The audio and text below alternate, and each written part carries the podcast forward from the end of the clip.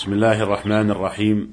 إن الحمد لله نحمده ونستعينه ونستغفره ونعوذ بالله من شرور أنفسنا ومن سيئات أعمالنا. من يهده الله فلا مضل له ومن يضلل فلا هادي له. وأشهد أن لا إله إلا الله وحده لا شريك له وأشهد أن محمدا عبده ورسوله صلى الله عليه وعلى آله وصحبه وسلم تسليما كثيرا. أيها الإخوة المستمعون السلام عليكم ورحمة الله وبركاته. تكلمنا في الحلقة السابقة عن أوقات النهي عن الصلاة وذكرنا أنها خمسة أوقات من بعد صلاة الفجر حتى تطلع الشمس ومن حين طلوعها حتى تشرق وترتفع قيد رمح وحين يقوم قائم الظهيرة منتصف النهار قبيل الزوال ومن بعد صلاة العصر ومن حين أن تميل الشمس للغروب حتى تغرب. ووعدنا باستكمال الحديث عن المسائل المتعلقة بها في هذه الحلقة. ونبتدئ بالحديث عن الحكمة من النهي عن الصلاة في هذه الأوقات. أما حين يقوم قائم الظهيرة قبيل الزوال فقد جاء في صحيح مسلم من حديث عمرو بن عبسة رضي الله عنه أن النبي صلى الله عليه وسلم قال ثم صل فإن الصلاة مشهودة محظورة. حتى يستقل الظل بالرمح ثم أقصر عن الصلاة فإن حينئذ تسجر جهنم. فأشار إلى الحكمة من النهي عن الصلاة في هذا الوقت وهي أنه وقت تسجر فيه جهنم أعاذنا الله تعالى منها.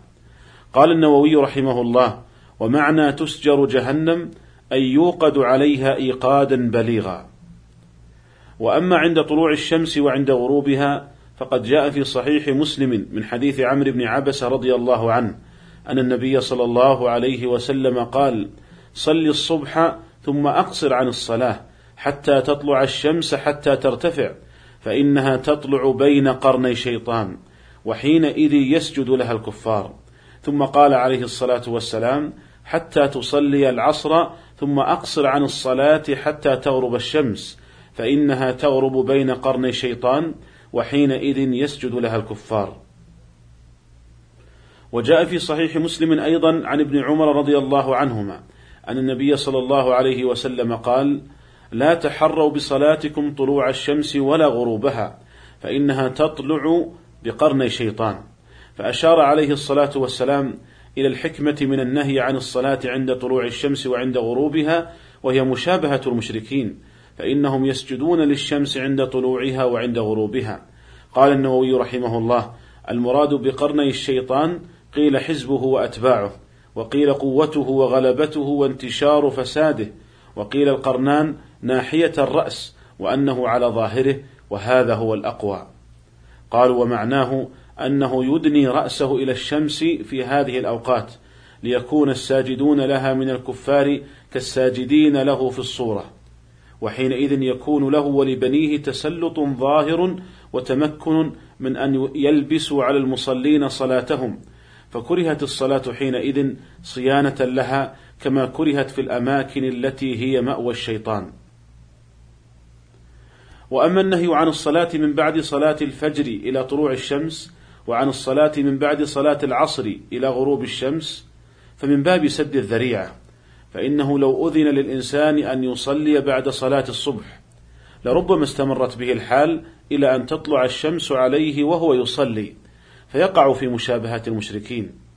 وهكذا لو أذن له في الصلاة من بعد صلاة العصر لربما استمرت به الحال إلى أن تغرب عليه الشمس وهو يصلي فيقع في مشابهة المشركين. لا سيما ممن له رغبة في الخير فإنه ربما لقوة محبته للصلاة ورغبته في الخير ربما استمرت به الحال إلى أن يصلي وقت شروق الشمس أو وقت غروبها. قال شيخ الإسلام ابن تيمية رحمه الله في بيان حكمة النهي عن الصلاة في هذه الأوقات قال: النهي إنما كان لسد الذريعة، فإن الصلاة ليس في نفسها مفسدة، ليس في نفسها مفسدة تقتضي النهي، ولكن وقت الطلوع والغروب يقارن الشيطان الشمس، وحينئذ يسجد لها الكفار. فالمصلي حينئذ يتشبه بهم في جنس الصلاة فهو يشبههم في الصورة. فنهي عن الصلاة في هذين الوقتين سدا للذريعة حتى ينقطع التشبه بالكفار ولا يتشبه بهم المسلم في شركهم. قال رحمه الله والأصل في النهي أنه عند طلوع الشمس وعند غروبها ولكن نهي عن الصلاة بعد صلاة الفجر وبعد صلاة العصر سدا للذريعة. فإن المتطوع قد يصلي بعدهما حتى يصلي وقت الطلوع والغروب. وأشار شيخ الإسلام ابن تيمية رحمه الله إلى حكمة أخرى للنهي عن الصلاة في هذه الأوقات عموما وهي إجمام النفوس وتنشيطها حتى تقبل بعد وقت المنع بنشاط ورغبة. قال رحمه الله والنهي عن الصلاة في بعض الأوقات فيه مصالح أخر من إجمام النفوس في بعض الأوقات من ثقل العبادة كما يحصل الإجمام بالنوم وغيره. ولهذا قال معاذ إني لأحتسب نومتي كما أحتسب قومتي. ومن تشويقها وتحبيب الصلاة إليها إذا منعت منها وقتا فإنه يكون أنشط وأرغب فيها. فإن العبادة إذا خصت ببعض الأوقات نشطت النفوس لها أعظم مما تنشط للشيء الدائم. فإن الشيء الدائم تسأم منه النفس وتمل وتضجر فإذا نهي عنه في بعض الأوقات زال ذلك الملل. أيها الإخوة المستمعون، هذه بعض ما ظهر من وجوه الحكمة من النهي عن الصلاة في هذه الأوقات، وقد يكون هناك حكم أخرى لم تظهر لنا، والمسلم على يقين بأن الشارع لا يأمر بشيء إلا لحكمة، ولا ينهى عن شيء إلا لحكمة، فحكم الله ورسوله هو حكمة الحكم، وهو غاية الحكم. أيها الإخوة المستمعون ومما سبق يتبين أن النهي عن الصلاة بعد صلاة الفجر وبعد صلاة العصر أنه أخف من النهي عن الصلاة وقت طلوع الشمس ووقت غروبها لأن النهي عن الصلاة بعد صلاة الفجر وبعد صلاة العصر من باب سد الذريعة ولئلا تستمر الحال بالمصلي فتقع الصلاة منه وقت الطلوع ووقت الغروب. قال شيخ الإسلام ابن تيمية رحمه الله النهي عن الصلاة بعد صلاة الفجر وبعد صلاة العصر أخف من النهي عن الصلاة وقت طلوع الشمس ووقت غروبها. ولهذا كان النبي صلى الله عليه وسلم يداوم على الركعتين بعد العصر حتى قبضه الله تعالى. وبهذا يمكننا تقسيم أوقات النهي عن الصلاة إلى قسمين. القسم الأول أوقات النهي التي يكون النهي فيها شديد وهي وقت طلوع الشمس ووقت غروبها وحين يقوم قائم الظهيرة قبيل الزوال. والقسم الثاني أوقات النهي التي يكون النهي فيها أخف وهي من بعد صلاة الفجر ومن بعد صلاة العصر. وتجتمع أوقات النهي التي النهي فيها شديد بقصر أوقاتها فإن وقت النهي في كل منها لا يتجاوز عشر دقائق. كما سبق بيان ذلك في حلقات سابقة.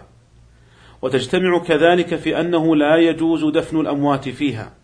ويدل لذلك ما جاء في صحيح مسلم عن عقبة بن عامر الجهني رضي الله عنه قال ثلاث ساعات كان رسول الله صلى الله عليه وسلم ينهانا أن نصلي فيهن أو أن نقبر فيهن موتانا حين تطلع الشمس بازغة حتى ترتفع. وحين يقوم قائم الظهيرة حتى تميل الشمس وحين تضيف الشمس للغروب حتى تغرب. والنهي عن دفن الموتى إنما ورد في القسم الأول وهو أوقات النهي والتي يكون النهي فيها شديدا عند طلوع الشمس وعند غروبها وحين يقوم قائم الظهيرة قبيل الزوال. وأما دفن الموتى في الأوقات التي النهي فيها أخف وهي من بعد صلاة الفجر ومن بعد صلاة العصر فلم يرد فيه نهي ولهذا نقول لا بأس بدفن الموتى بعد صلاة العصر ولا بأس بدفن الموتى كذلك بعد صلاة الفجر. أسأل الله تعالى أن يوفقنا لما يرضيه وأن يعيننا على طاعته وأن يرزقنا الفقه في الدين وإلى الملتقى في الحلقة القادمة إن شاء الله تعالى والسلام عليكم ورحمة الله وبركاته.